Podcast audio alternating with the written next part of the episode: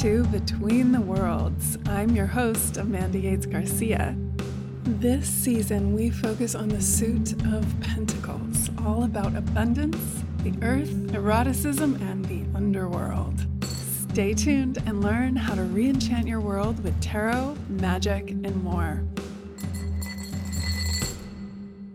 Greetings, witches, and welcome to Between the Worlds. I'm Amanda Yates Garcia, and I do not want to dawdle here in the intro because we have such a great episode here for you today, and my whole body is itching to just jump into it right now. So today we're talking to fellow witch Nick Dickinson, whom I love, all about Circe, the goddess of witchcraft, the lady of the beasts, and the mistress of wands.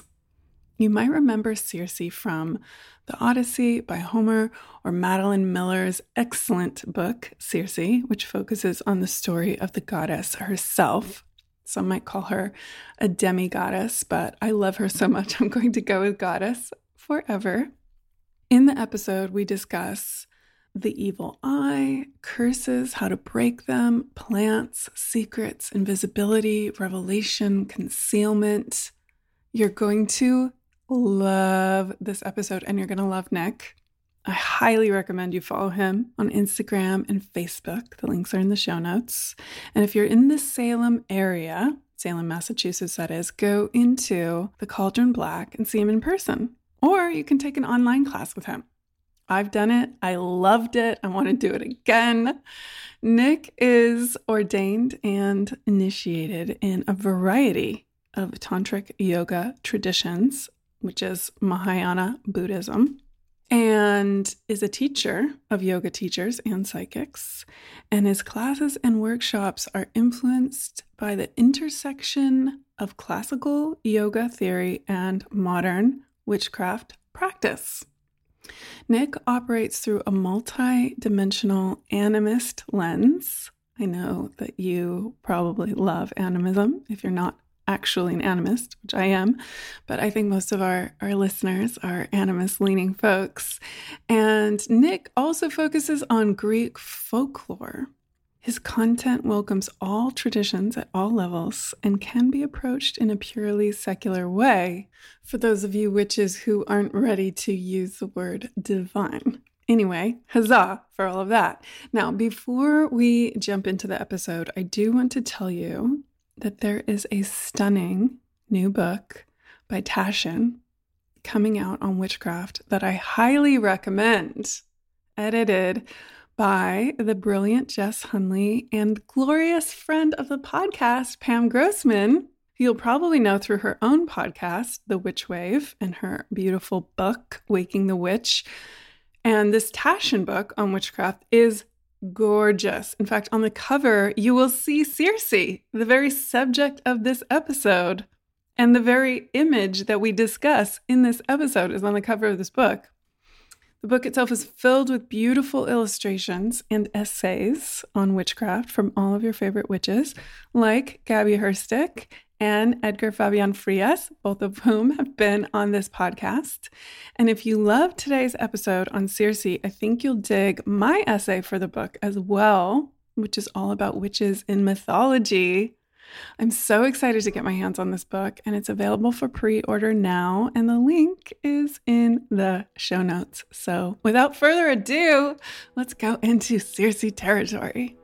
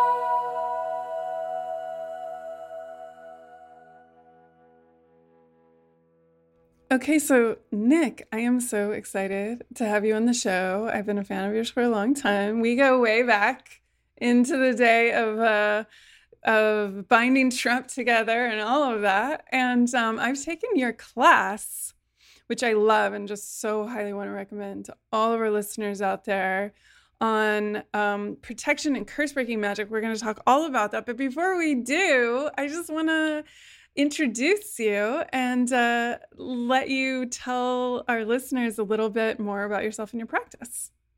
Well, I'm, I deeply appreciate you having me here. As you know, I'm also a big fan of yours. And um, I'll, I'll give the short version, which is that I, I was born into a family that was practicing witchcraft and folk magic. Uh, my mom was a hippie in the seventies, and um, she was practicing yoga. She had um, Louise Hebner's Power Through Witchcraft and some other books that were sort of popular um, in the seventies and eighties. And so magic and the idea that you could influence circumstances in life through prayer, through lighting a candle, um, through ritual, um, was just always part of my life, you know, and, and it, it, it's sort of, I don't have one of those, like, this is how I discovered witchcraft stories, because it was just kind of there, you know, it's always there. And um, I eventually really leaned into the sort of um, modern witchcraft side of things, um, and and became a professional tarot card reader in high school. Um, and then, um, and that kind of stayed with me all through college. I, I was, um, you know, reading cards for people, casting spells for people. Um, and I eventually became a, a Buddhist monk. And I was a Buddhist monk in a Tibetan tradition Um, for almost ten years. Um, and the whole time, you know, if you don't know much about Tibetan Buddhism, it's deeply magical. So it, it felt like a natural sort of continuation of my of my witchcraft education. Uh, and then I, I wanted to move more into the sort of secular world. And I became sort of a, a mainstream yoga teacher, a yoga teacher for a, a big sort of corporate brand. Um, but the whole time I was like reading people's cards and, and doing Xematiasma service, which is the removal of the evil eye and stuff like that.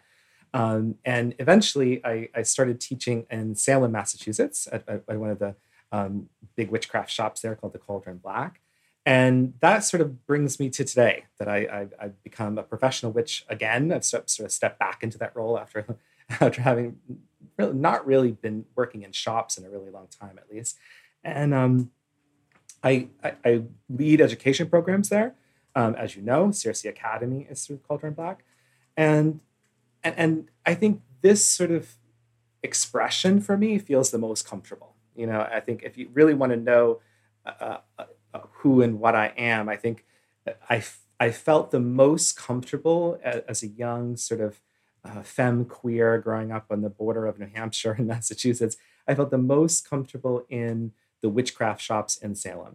Like when I walked into Laurie Cabot's shop probably in the early eighties for the first time with my mom, it was like seeing a version of myself. You know, she was in her like full regalia, and, you know, she was still working to register back then, so she was very accessible. And I was like, this is, this is who I am. You know, there's a, there was a sort of sacred connection there. And I think that part of me has always felt the truest and sort of has been that sort of underlying um, motivation of my life. Oh, I love it so much. Yeah. I, we share that, uh, feeling of deep knowing and connection with witchcraft uh, through our childhood. I know that you also like, um, because your your class, the one that I took, was based on Greek folk magic, and that's something you learned through your grandmother, is that correct? That's right. I mean, my grandmother is an Orthodox Christian. She does not consider herself a witch by any means. In fact, she was accused of witchcraft by um, a family member, an aunt of mine, and it was a, a very hard time for the entire family. She sort of now has a, sort of a... Um, sort of a, a casual sort of appreciation, maybe even, um, um, what's the word I'm looking for? admiration of what I've become, you know, as a professional witch. But in the early days, when my interest moved towards witchcraft, she didn't like it. She resisted that. Um, but she actually helped to form that interest because, as you know, she gave me the transmission of an oral um, prayer lineage to remove the evil eye, which is not a sanctioned practice by the Orthodox Christian Church in Greece, but it's one of those things that they just sort of, they accept that it's like a folk practice that's a, sort of a continuation of, of something that, you know, we know in the Mediterranean region, at least, um, is very ancient. So the process of xematiasma and also the process of even being given the prayer was very ritualized. You know, she had to give it to me on a specific day and under specific circumstances, and there was a lot of preparation for it. So I consider that one of my witchcraft initiations, actually, especially with regard to um, to power in the body, you know, because the, the xematiasi process, as you know, because you've been studying it with me, is about the body more than anything else, which I find fascinating. So she was definitely a huge influence. And um, her mother um, is a sort of very mysterious figure in the family. Um, she had a lot of superstitions.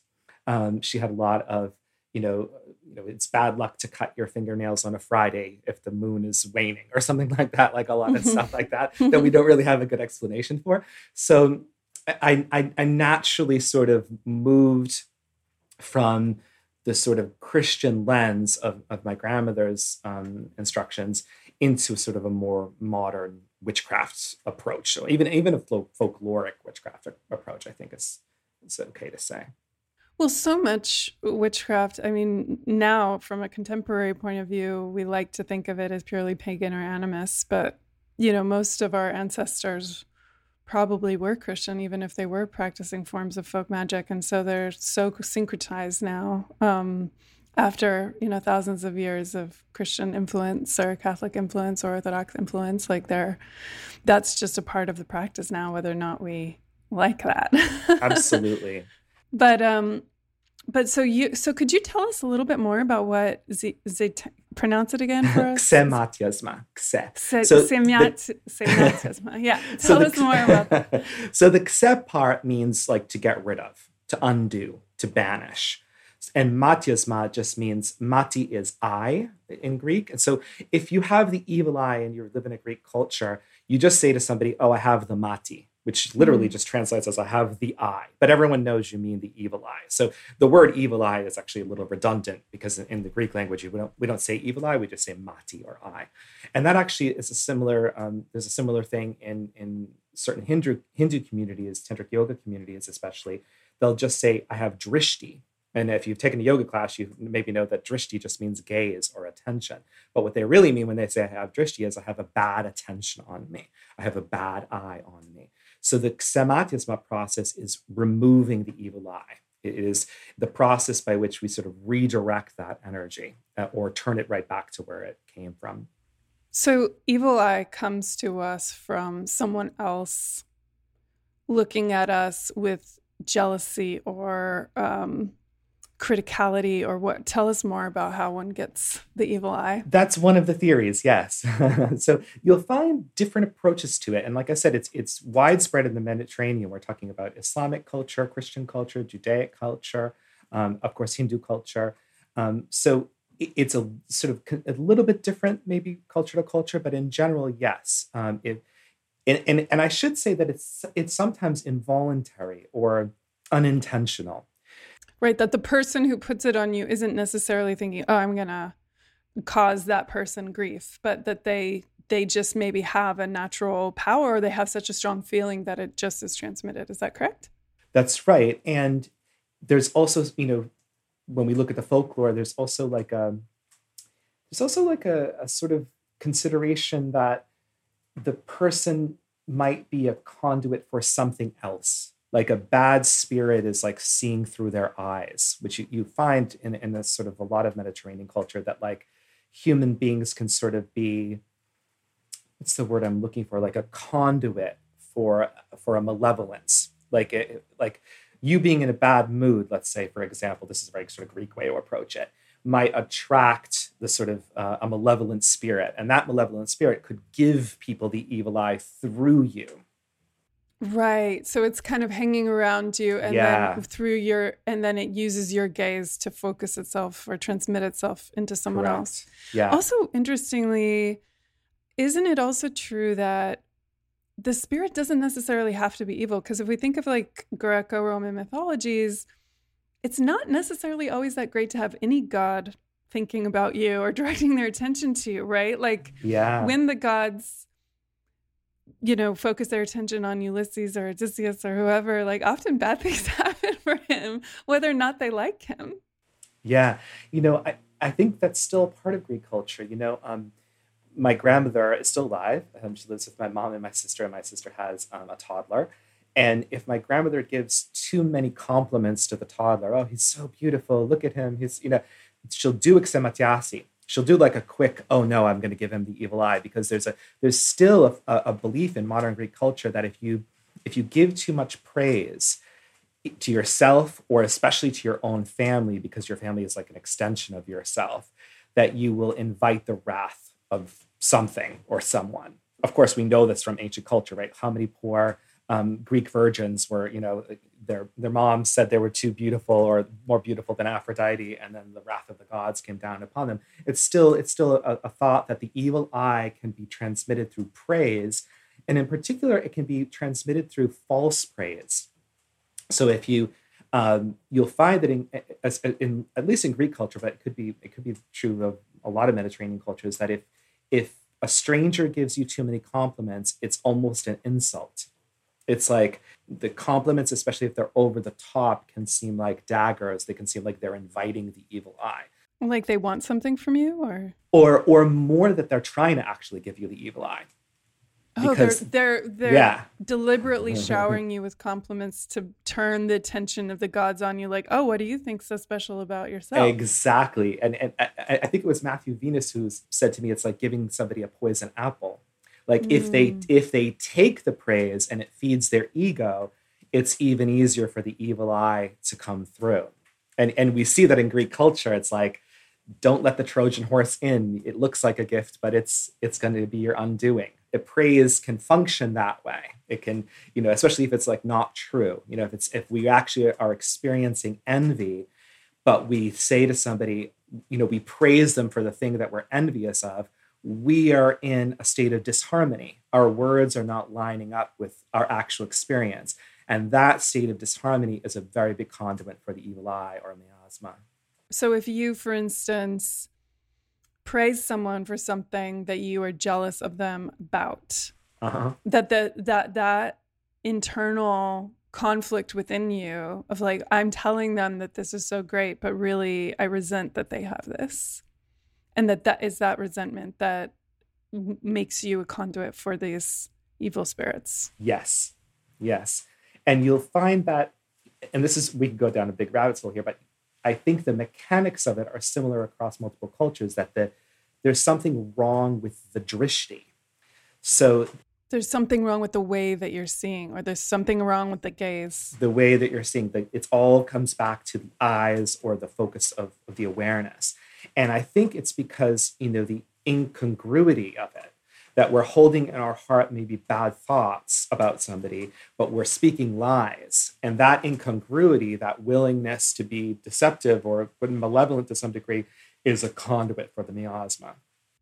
Wow, that's so interesting. You know what it makes me think of is um, Laura Mulvey, the film critic's ideas about the male gaze in cinema, and how, like in cinema, often we're looking at women in particular through men's eyes. And her theory is that then it makes women see themselves differently, because they're looking at themselves from an outside point of view and constantly then evaluating whether or not they measure up to what, for instance, um, the, the male gaze wants of them. And it just makes me think of how powerful the gaze is in general, like how powerful points of view are in the way that they affect us and make us think about ourselves. Yeah, that lines up. Uh, you know, I think that we, in general, at least uh, this has been my experience, I think that we underestimate how powerful the human human attention is, you know, what we give our attention to. So, like I said, you know, you could be looking at somebody and complimenting what they're wearing, but you, if your attention is on how you think that um, they don't deserve what they've achieved, and, and you think they're a bad person, that's where your attention actually is, right? So the drishti right. is like, that you might be, your eyes might be physically connected to somebody, but what you're really thinking about is how they don't deserve it or how they're unworthy of something. And and so the, the drishti becomes mixed. It's instead of good, it's tainted, it's poisoned. Ooh. But so this practice, this Greek folk practice, is protection magic. So it, it yeah. does two things, right? It's it's lifting the curse, it's lifting the evil eye. And then is it also protecting you from future like dagger, eye daggers. Yes, yes, yeah. They're usually folded in. And most prayers I've come across, and, and the one that my grandmother taught me, it sort of has multiple steps. That's why I often refer to it as a sadhana, just because I see things a, a lot through those initiatory lenses. But can you tell us what sadhana is for those of us? Well, the translation my guru used the most was a method of attainment, a method of accomplishing something. But what a sadhana actually is, and there are hundreds, if not thousands of sadhanas, especially in the Buddhist world, is it's a sequence.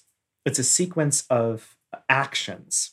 So the, the, a sequence of actions that can include um, generating mental states, saying words, ringing a bell, lighting a candle, making an offering. Like, it's a sequence. And so the Xematiasma prayer that my grandmother taught me is also a sequence. She's like, okay, you do this first, and then you do this, and then you say this, and then you touch them here, and then you think about this. So it's a sequence of ritualized actions, is the best way to say that. And included in that is the reversal of the evil eye, um, potentially, depending on, on what your emphasis is, also the return, like a return to sender kind of thing, like send this energy back where it belongs. And then a sealing of the body, an anointing of the body, which you find across um, Greek culture, which is sort of almost like a, a, a baptism of sorts, which is a, I consider it to be like a warding. It prevents the evil eye from coming back in. Right. And we had multiple reasons for wanting to get you on the show this season. And one of them is because we're do- this season we're do- covering pentacles. Mm. And pentacles, of course, are used within witchcraft as protection, right? Like, there's the lesser banishing ritual of the pentagram, which is usually what a lot of ceremonial magic starts off with in order to protect and protect us from whatever negative entities might be there and to clear the space. And then also, usually at the beginning of any ritual of witchcraft, will cast a circle, which is another way of saying pentacle or pentagram, and uh, create this circle of protection around us. And so that's a part of this whole sadhana, as you're saying. Mm-hmm, this mm-hmm. Um, this practice is is usually, you start off by doing some kind of separation or protection magic that comes up from the earth, if I'm co- recalling correctly from your class, right? That you oh, create, yeah. In your case, an eight, eight-pointed star. Is that right? Yeah. And no, I, I I work with a five-pointed star sometimes, sometimes with an eight-pointed star, or um, even with an eight-pointed wheel. But in a, a guided ritual where I'm doing Xematiasma, let's say for an in-person client who's come to the shop for the first time, I will actually do a pentagram meditation with them. And the pentagram will be uh, a representation, and usually, you know, a guided visualization um, that I lead the client in, to get the evil eye out of each of the five elements. So starting with space, space or spirit element, and then air and fire and water and earth. So the pentagram represents that, you know, the five parts of the human experience. So we're cleansing the totality of a human being. And I think that lines up with earth element, you know, because it's dealing with the physical reality of human mm. existence, the body. Like mm-hmm. I said, it's about the body. Yeah. And then, of course, the pentacles being that five-pointed star, which deals with all the, the interface of spirit and emotion and intellect and material world and, you know, consciousness, all of those coming together into that one place. But so a lot of what you're doing here is this essentially curse-breaking magic, right? Evil mm-hmm. eyes, a, a form of curse. And I think of curses as um, repetitive events or patterns of behavior or events that happen not to your favor. Mm-hmm. And the second reason that we really wanted to get you on the show today was because of Circe. You're like an expert in the goddess Circe, and you work with her a lot. And Circe, you've told me, is a curse breaker. But before we go into that, I'd love to hear you just tell us a little bit about like who Circe is and how you came to find her and start working with her. And, and then we can go from there and dive deeper. Well, I think the first time I actually saw an image of Circe, and maybe even the first time I really made a connection to her, um, was I was probably like eleven or twelve years old. There was this book series that you could buy on television if you, you know, called an eight hundred number called Wizards and Witches or uh, something. It was, that was the book that it was, but I think that it was like The Mysteries of the World or something like that. But it was a book on witchcraft, essentially, a uh, book on, you know, folk folklore from different cultures, stories of famous witches. And there was an image, um, the Waterhouse image of Circe invidiosa, which is a, the one where she's holding the very greenish liquid and she's pouring oh, it yeah. out on Scylla. Yeah. That's my, my favorite one, maybe. And I remember just seeing the image um, as as a young sort of femme um, queer person. And she's, if you really look at her eyes in that image, she is pissed, you know, she is angry, you know, she's vengeful, you know, and the eighties for, if you don't know this, the eighties for, for femme queers was really hellish, you know, and especially in, you know, a football farm town on the border of New Hampshire, it was, it was living hell. And I was angry a lot of the time, you know, I was angry at the injustices that I was facing pretty much on a daily basis. And seeing her righteous rage, you know, it, she's it, it's an act of, you know, of vengeance. And it, we can sort of debate the morality of it. She's turning one of her nymph cousins into a monster because she's jealous of her. Um, but there was something about seeing her just standing there on the water, first of all, like Christ, right? She's standing in the image. She's like literally walking on water and then pouring this emerald green liquid out that I don't want to say it haunted me, but it moved me. I became obsessed even with just the image itself. Um, so much so that I started even um, drawing, um, I was big into the X-Men comics as well. This was, you know, my eleven, twelve-year-old self. So I started like drawing images of Circe as if she like lived in our world as like an, almost like as a sort of Neil Gaiman sort of character. And, um, and that's sort of where it started. And then when I started getting more into witchcraft, she sort of got folded in with all those spirits, you know, all those witch goddesses, and even to some degree folded into a, a part of my personality. Like I remember even like getting a glass bowl, maybe even taking it from the kitchen or something like that, and food coloring and like recreating the moment of like pouring out this water, um, it, just just for the, I don't know, sort of role play of it. So that that's for sort of where it started, at least. And of course, it, it evolved over time. And she nat- naturally got folded into a bunch of different curse-breaking deities for me. Just for folks who maybe don't know anything about her or who she is, can you give us a little bit of background on, on like, for instance, what pantheon she's in? How do we know yeah, who she is? Well, I think the most fascinating thing about Circe is she is the first deity, male or female, to be associated with witchcraft in the Greek language. So the very first mention of any kind of witchcraft would be from Homer in the Odyssey. And to me, that's one of the most fascinating things about her. She is the daughter of the sun. She is a, a she is a nymph. She's the daughter of Helios. She is sometimes considered the, the niece of Hecate. She is the sister of Pasiphae. So she is, she's in this realm of what I consider to be, and this is through both um, research and a little bit of personal gnosis, a pre-Hellenic pantheon that seems like it was worshipped in the Mediterranean, including uh, mainland Greece.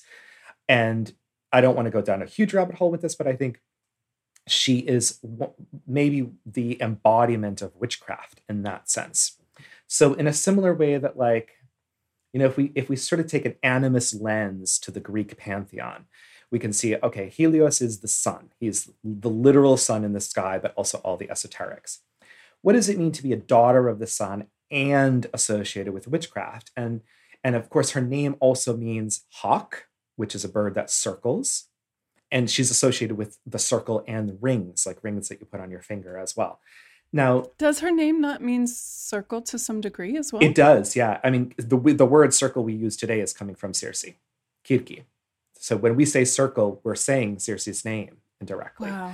Yeah. And so the, it's a, a very huge rabbit hole, because if you think, well, h- how how potent and impactful circles have been in modern magic, and by modern magic, I mean the past couple thousand years even, circles, you know, circles and seals and, and pentagrams. And like, there's so much, right? There's such a rich amount of content there.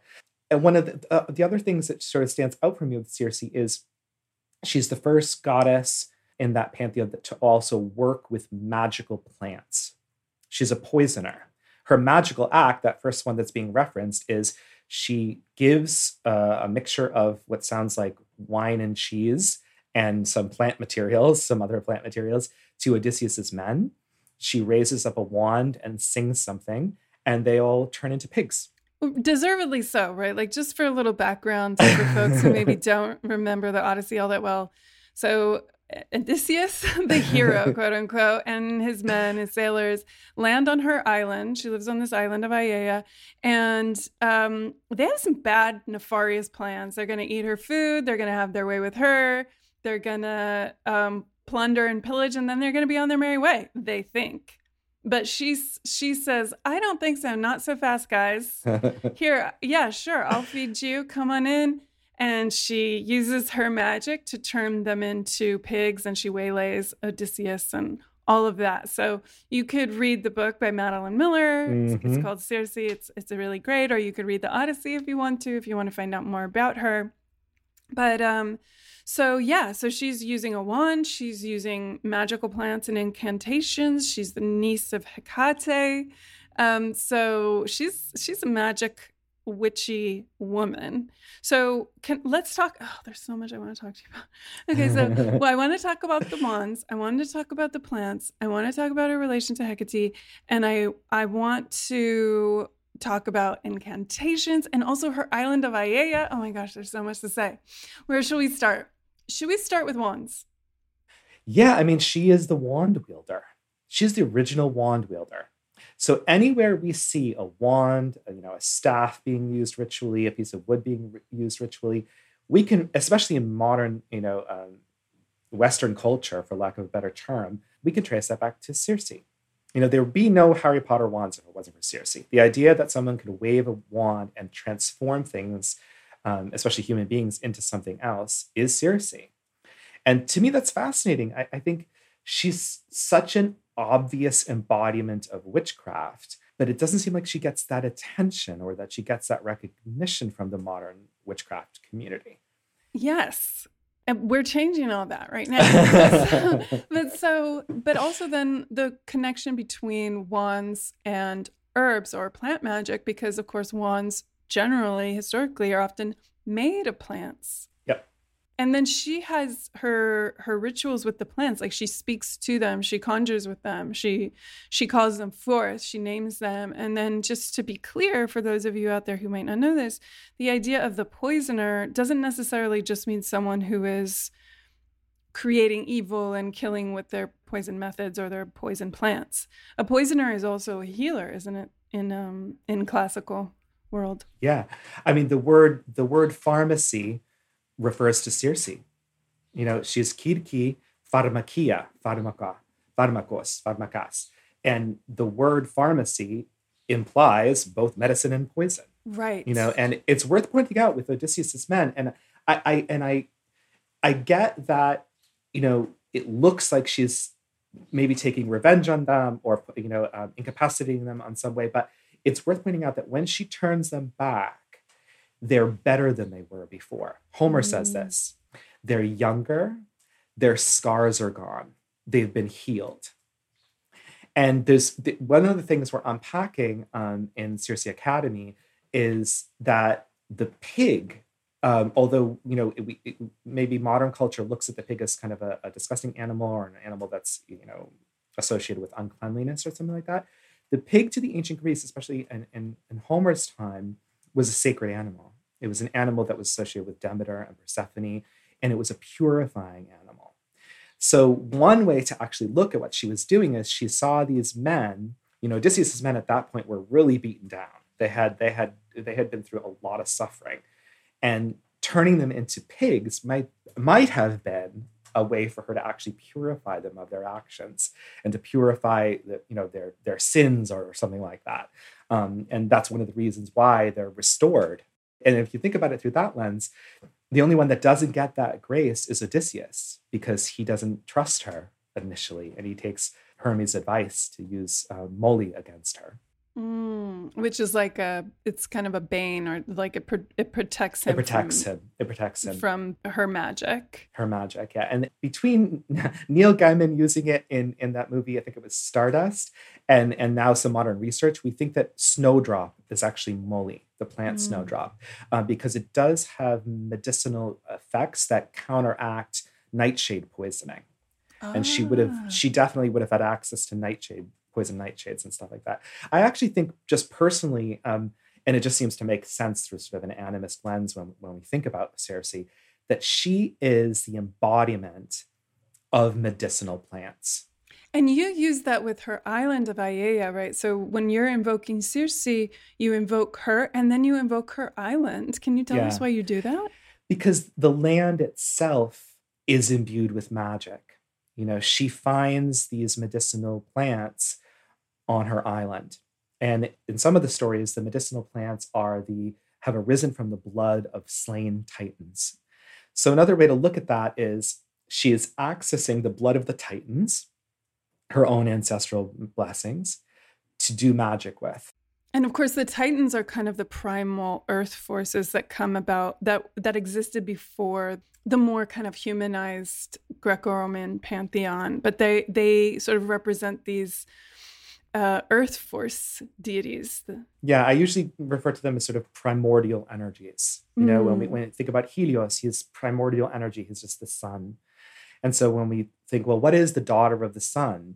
You know, here it's it's it's almost summertime here, and my garden is full of medicinal flowers. And also the the sun, like it's the the harnessing of the sun's power is what pl- makes plants have their properties. Yeah, I think we can take a very literal look at her as being the embodiment of medicinal magic because of the word pharmakia associated with her, firstly, but also because all plant life is a daughter of the sun, ultimately. Yeah. And then also I love how you use the invocation of the island itself, because that's building into the invocation or the incantation that all of our magic comes from the earth, and that she's it's her relationship to the earth that gives her her magic. Exactly. Yeah. And that incantation that I use for Aeaea, it is meant to acknowledge the land. I think I mentioned this to you before, that my intention with the Circe Sadhana that I've crafted, and I've crafted a, a few of them now, is not necessarily um, to summon her the way um, like a seventeenth century magician may have summoned a spirit, where they would call the spirit to come into a circle and like trap the spirit there. That seems to me to be sort of um, non-consensual spirit work, not something that I, not something that I'm like to do really. Not good, especially with a force like Circe.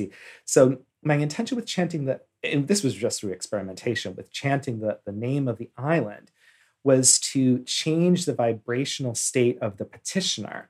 So instead of drawing Circe into your room and trapping her in a magic circle, we're actually trying to go there. We're trying to adjust our energy to, to, to see the island that's always there. And I have this sort of, you know, personal theory about Circe that her island is less literal. You know, it's it might not be an island we can find in the Mediterranean, but, you know, there are many instances of goddesses that exist, you know, on these islands that are outside of sort of human perception. And I, I tend to think of it as almost like a, a fairy realm, you know, a realm that's outside, a, a, just slightly outside of our perception, but that in theory, for whatever reason, some human beings can get there.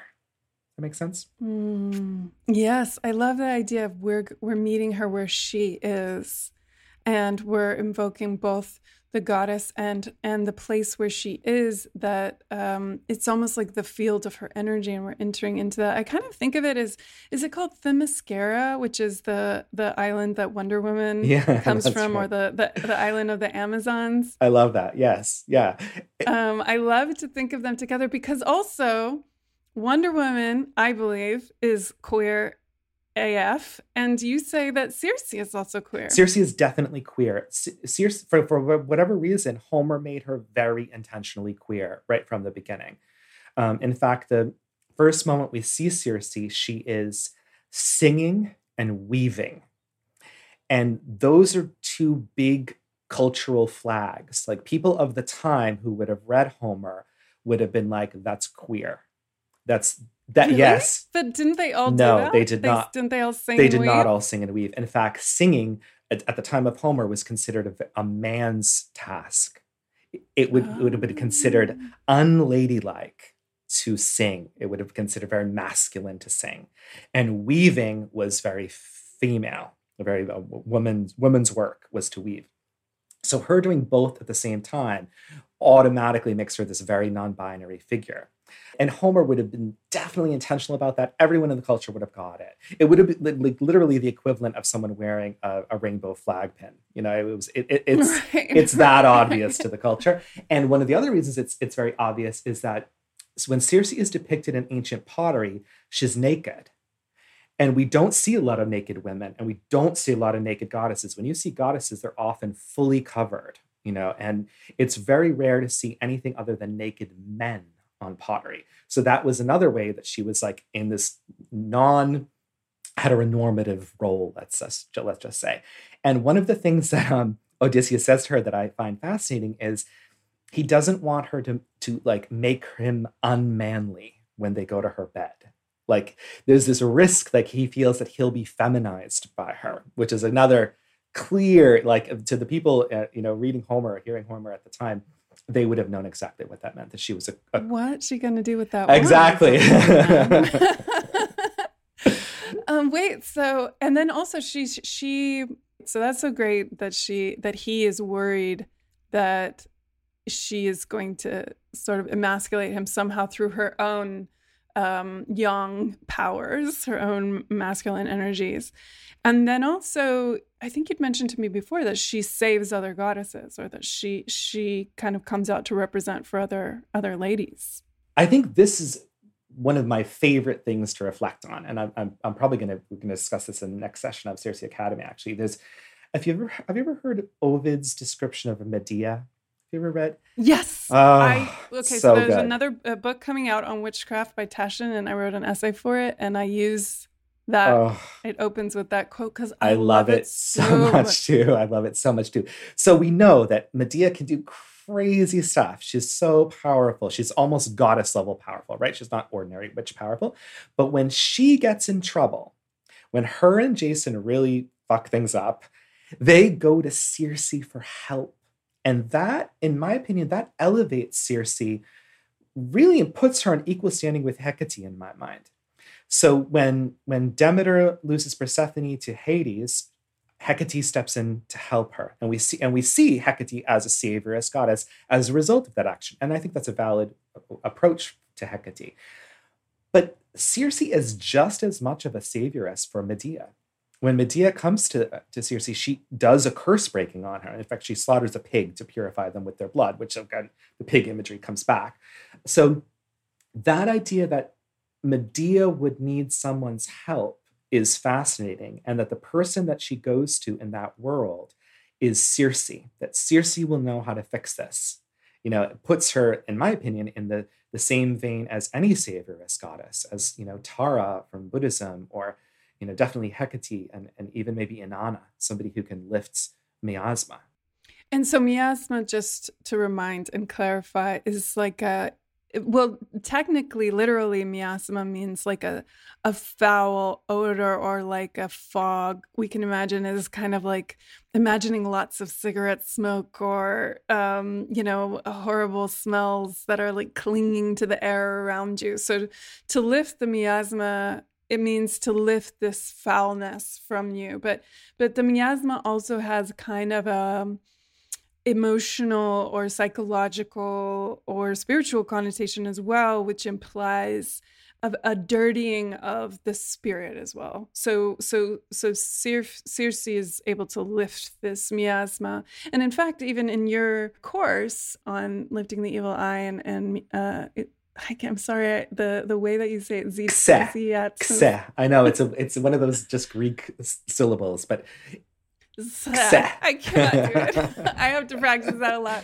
But you actually, li- it's the process is one of literally lifting, using your power, call invoking Circe, invoking her island, and then through that connection to her, having the power, almost like Superman can lift a car off a stranded child or something, right? Like you lift the miasma. That's correct, yeah. Yeah, and I do think miasma has a spiritual component, especially in the context of Medea. It definitely would have had a, a spiritual context.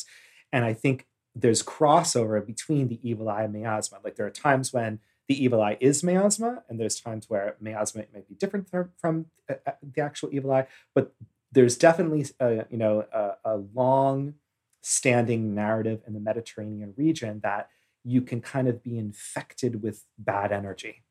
And that... Is it like bad luck? It, it is like bad luck. And I think the the concern that maybe Medea had was they had done something so evil. Right, because she kills her children. Yeah, and, and that would incur the wrath of deities of justice even, for example, if they didn't do something to purify it. And that idea of purifying negative karma is, you know, a huge part of Mahayana Tantric Buddhism. You know, it's one of the main practices is purification. You know, and there's all types of rituals, and and some of them feel very Kirkian. You know, they feel like like there's a lot of like plants and, and fires and oils and and and substances involved in the process of purification. Well, so okay. So many things that I want to touch on too. Okay. Well, so I also want to talk about this idea of Circe as, um, you were saying that she relates to secrets or hidden things or camouflage somehow. Well, you know, like I said, one of the things that stands out to me is that she doesn't have a bigger, more public face in modern witchcraft narrative. And for a while, I just found that puzzling. I was kind of doing my own thing with her for many years. And I was watching sort of the rise of Um, Hecate over the past decade, and and th- I was actually sort of expecting Circe to follow in that. You know, it hasn't really happened. There aren't there aren't a lot of books on Circe unless they're academic books, really. Um, I don't know that there are any courses on Circe other than the one I'm teaching, that you know, Practical Witchcraft Through Circe. And it occurred to me around the time that I read the Book of Oberon, which is a translation of a seventeenth century. Um, magical manuscript found in a Shakespearean library, which I think you know about, right? Um, I just got it on your recommendation, and I have to say it is a little pricey, but also well worth it. It's very thick. It's like a textbook, and it's full of, it's like Renaissance fairy magic. Uh, yeah, I mean, we're talking about, you know, the sixteen hundreds in the British Isles, where there was this, this blending of Christianity and what looked like a lot of land magic, a lot of spirit magic. Um, and one of the one of the unusual figures in there is the, the queen of the fairies. And the queen of the fairies in the Book of Oberon, is one of her characteristics is if you summon her, she gifts you a ring of invisibility. And that sort of stood out to me. And I was like, well, mate, in my opinion, one of the characteristics of Circe is she's hidden. She's operating, but it's like she's invisible. And if we look at witchcraft culture, that seems to be the case. When we talk about the, the poison path and using herbs for even just for purification, not just for poisoning, but also um, using baneful magic with herbs and stuff like that, it's hugely popular right now. When we talk about using a wand or transformational magic, or, or even just sort of um, the, the witch as somebody who luxuriates, a lady of the beasts, you know, somebody who is just living their lives and sort of enjoying the shit out of it. Like, that's Circe. Circe's doing that. And I think she's influenced the entire narrative without being obvious. It's like she's there but invisible at the same time. And yeah, I just think that's one of her powers. And I've actually, through my own experimentation, you know, as a as a as a young, as I said, as a young femme, Um, gay kid growing up in Massachusetts, I wanted to be invisible sometimes. Um, I wanted to be invisible walking down the hallways of that high school where people would regularly physically assault me. And Circe came through for me.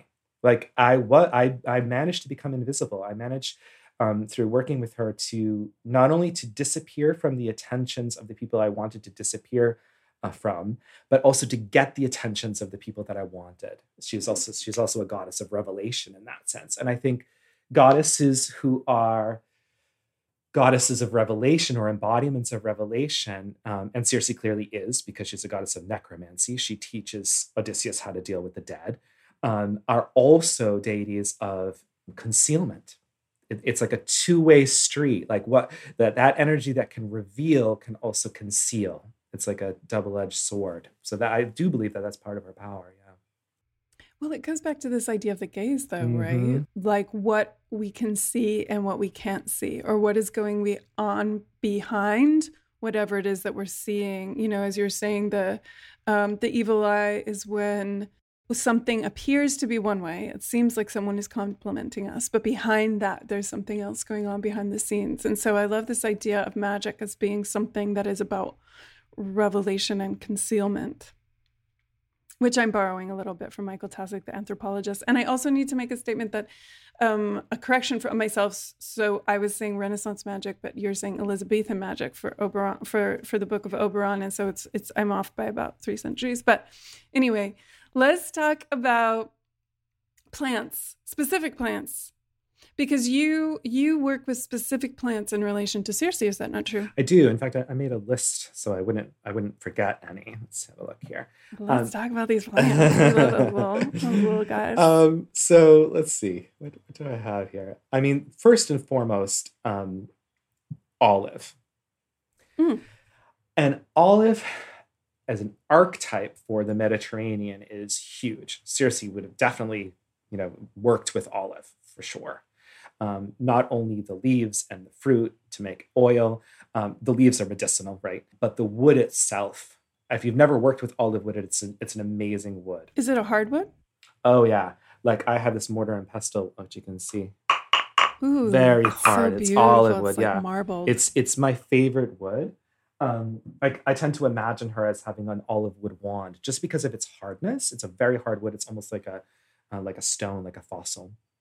But I like what you say about use of wands. And I've, I think I've heard you talk about um, using hardwood wands for things to, to create magic that you want to be indelible, that you don't, that you want to be lasting. And then considering, you know, the, the type of wood that you use in your wand as uh, corresponding to the kind of magic that you're doing.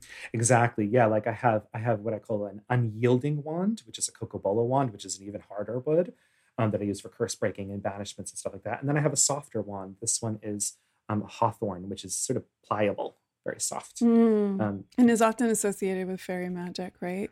Exactly. Yeah. Yeah.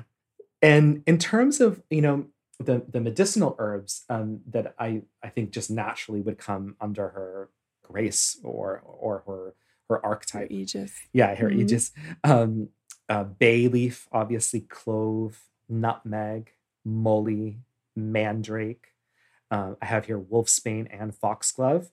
And I, I would include wolfsbane and foxglove, but also like any plant that has an obvious animal archetype associated with it because she's the Lady of the Beast. Can you tell us more about how she's the Lady of the Beast? I love that. Well, this is also a rabbit hole. I don't know how much you want to go down. Let's go down. Let's follow that rabbit, that beast, down into the earth. Let's go down. So, so you know that you know that image, that image that everyone calls Lilith, that I don't actually think is Lilith.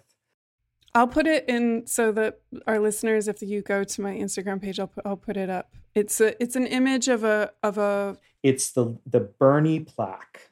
That's um, B U R N E Y from Babylonia. And of course, you know that this is the image.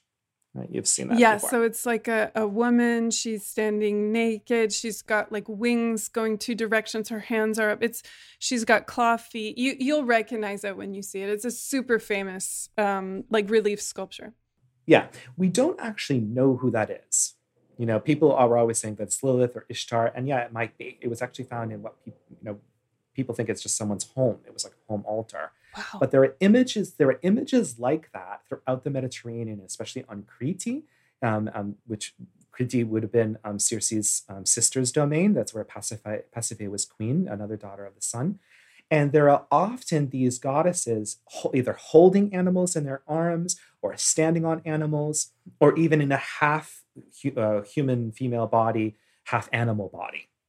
Like, for example, with the Burney plaque, um, she's got legs that are actually taloned, right? She's like a, a bird of prey. So that, first and foremost, you know, makes her, and, and I, in my opinion, a, a, a lady of beasts, you know, an animal archetype deity.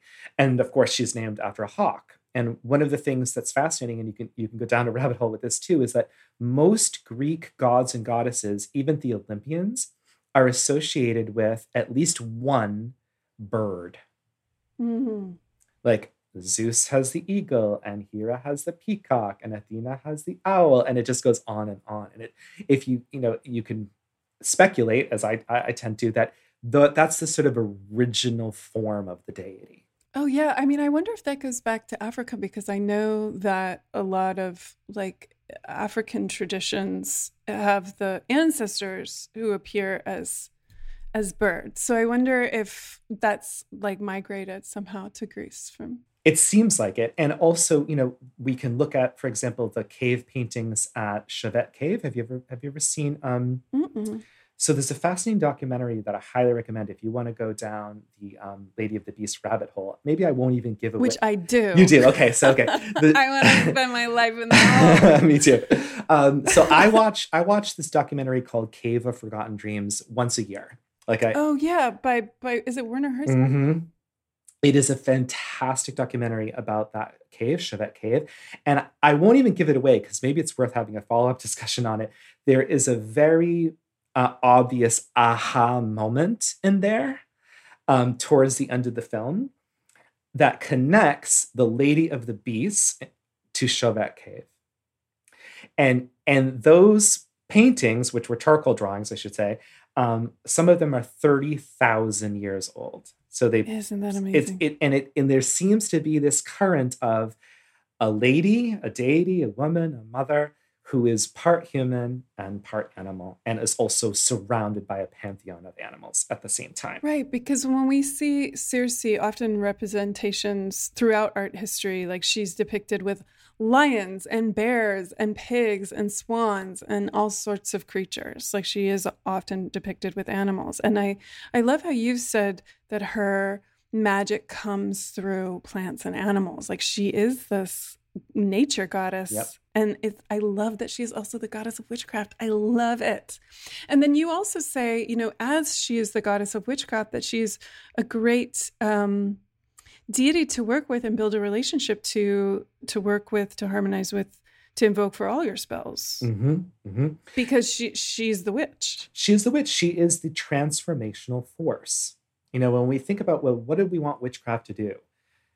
I think one of the things we can all agree on across multiple schools and multiple cultures is that witchcraft is meant to change things, right? We want to change the circumstances around us. We want to go from a state of sickness to a state of healing, a state of miasma to a state of harmony.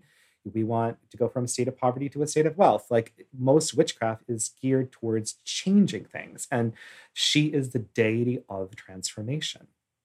In the same way that plants transmute the sun, mm-hmm. the sunlight into... nourishment. Seriously, we love you. We want to sing you an ode. Would you mind singing a little? Not at all. So the chant that I um, that I encourage people to use to try to connect with her is just a simple chant of her island's name, which I usually pronounce as um, this. Aeaea, Aeaea. Aeaea, Aeaea, Aeaea, Aeaea.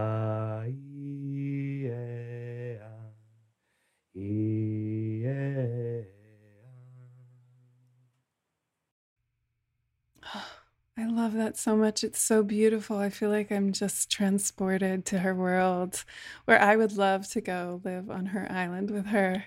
And spend some time picking some magical herbs and stroking the lions and playing with our wands as young queer witches yeah. are prone to do. Exactly. And that's my that's my intention. You know, I have I have the Circe Academy folks doing this as a daily practice where they recite that together with some some different um, imagery. Um, and then they recite a, a mantra um, to Circe, which is her name mantra. Io Titania. So this is this is putting Titania in the name, which we haven't discussed yet, as da- daughter of the sun. So it goes Io Titania, Circe Pharmakia, and that's just Io Titania is daughter of the the sun or da- daughter of Titans. Uh, Circe is her name, circle hawk, and Pharmakia is that word that means witch in ancient Greece, which is inseparable from medicine. Witch, medicine, pharmacy, it's all the same thing. So that's the first line of it. And then the second line is Io Titania Circe Chrysosophia, which is golden light, which represent, you know, obviously the sun, the solar energy. And then uh, Io Titania Circe Panagia. And Panagia, you might re- remember from um, curse breaking uh, mentorship, that is the Lady of all the divine powers, when a, a word that's still used in, in Greek religion today to represent um, Mary, Mother of Christ. Um, but also, if we translate Panagia as O Lady of all the divine powers, that's also the first line of the Exaltation of Inanna, written by Enadwana. Wow, the first poet ever. It ties into that whole Mediterranean uh, witch goddess. Well, so will you sing us that? Sure, yeah, it goes like this. Io Titania, kirki pharmakia. Io Titania, kirki Christosophia.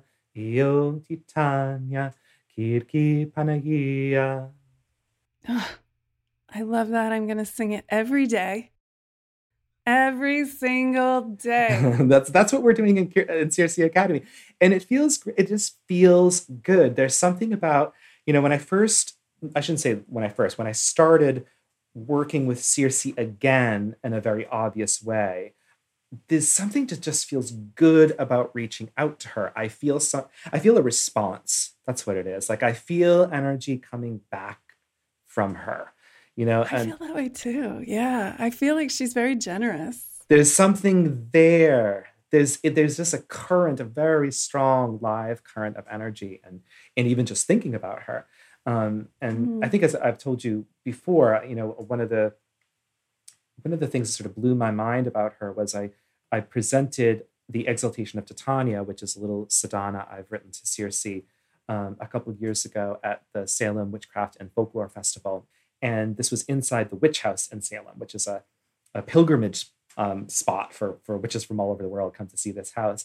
And there was, I want to say there was probably close to one hundred people that came through. There were three groups that came through. And we, we did the Exaltation of Titania together, which involved chanting and meditation um, and visualization as a, as a request for Circe to, to interact more with us and also to help us lift miasma from the world in general. And this was, I believe, two thousand eighteen, nineteen, I can't remember. And I did a lot of prep for it. Like I did a lot of ritual prep. I made a lot of offerings. Uh, and my intention was to get her attention, like as a living goddess. Like what would it take to actually get Circe to, to look at us, to hear us, to touch us, to hold our hands? And when I prepared the room for the event, I was in there by myself with just an assistant.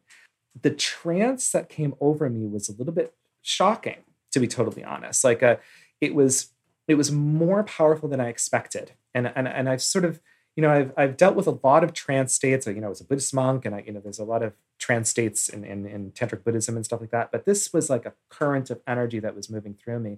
And it it almost kind of threw me off. And it, there's a recording of it. You can kind of see, I don't, I almost, when I watched the recording, I'm like, who is that person? Like I, I was, it it wasn't exactly unsettling, but you can see that I'm trying to process that there's an incredible amount of power in the room, and maybe more than I expected. And people came up to me and they were weeping. They wanted to know more about Circe. And then that really led to me creating Circe Academy and an actual study program. I'm so glad that you did and that you have.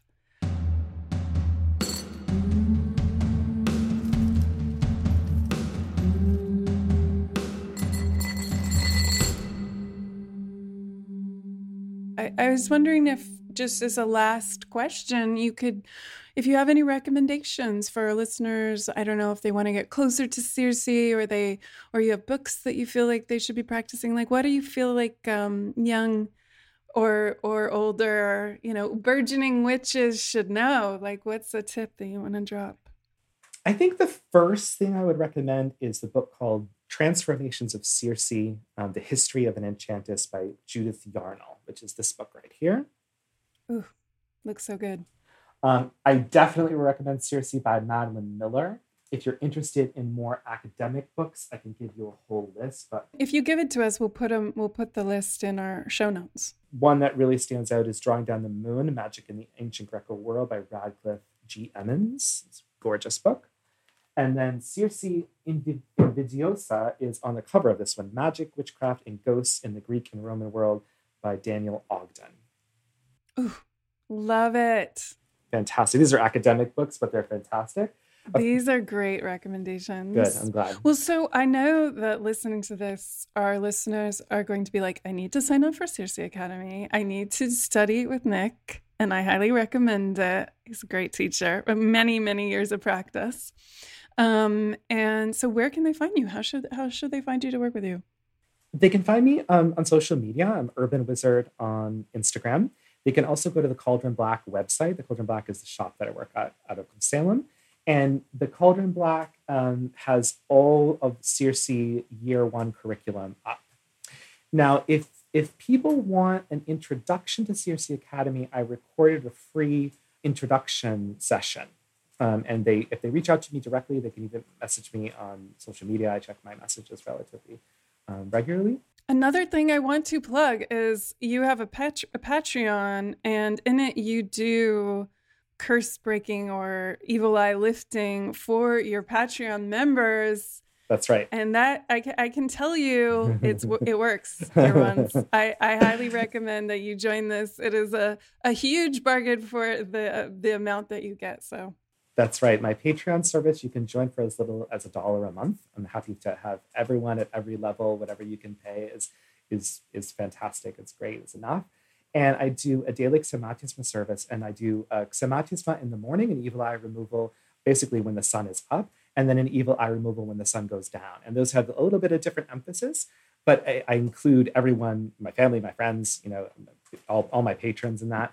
And then, of course, I have like more content on there. Like I host moon rituals. There's a ton of recordings on there. But that is the sort of the core product, is that I, I do evil eye removal for everybody twice a day. Yay. Huzzah in all directions. And I should say that's called Hedgecraft Ritual Arts. Hedgecraft Ritual Arts will be in our show notes. Nick, thank you so much for being with us. We've had such a great time. You're welcome. Thank you so much. I appreciate being here. Oh, I am still rolling in ecstasy over that episode. I love Circe so much. I could literally talk about her with you all damn day. And Nick, oh my God, oh my goddess, what a dream. Listeners, thank you so much for joining us for this episode. Please do light a candle for Circe. Give her an offering of some herbs. Let her know how much you love her. And we will be back next week to talk about the Six of Pentacles, all about exchange of energy and resources and giving and receiving. And we're talking about it with tarot biz expert Liz Worth. I cannot wait to see you there. And don't forget to pre-order the Taschen Witchcraft book. It's definitely a treasure you're going to want to keep on your shelves. And I am sending you so much love and magic and deliciousness. Until next week, thank you for traveling with us between the worlds. This podcast is made possible by listeners like you.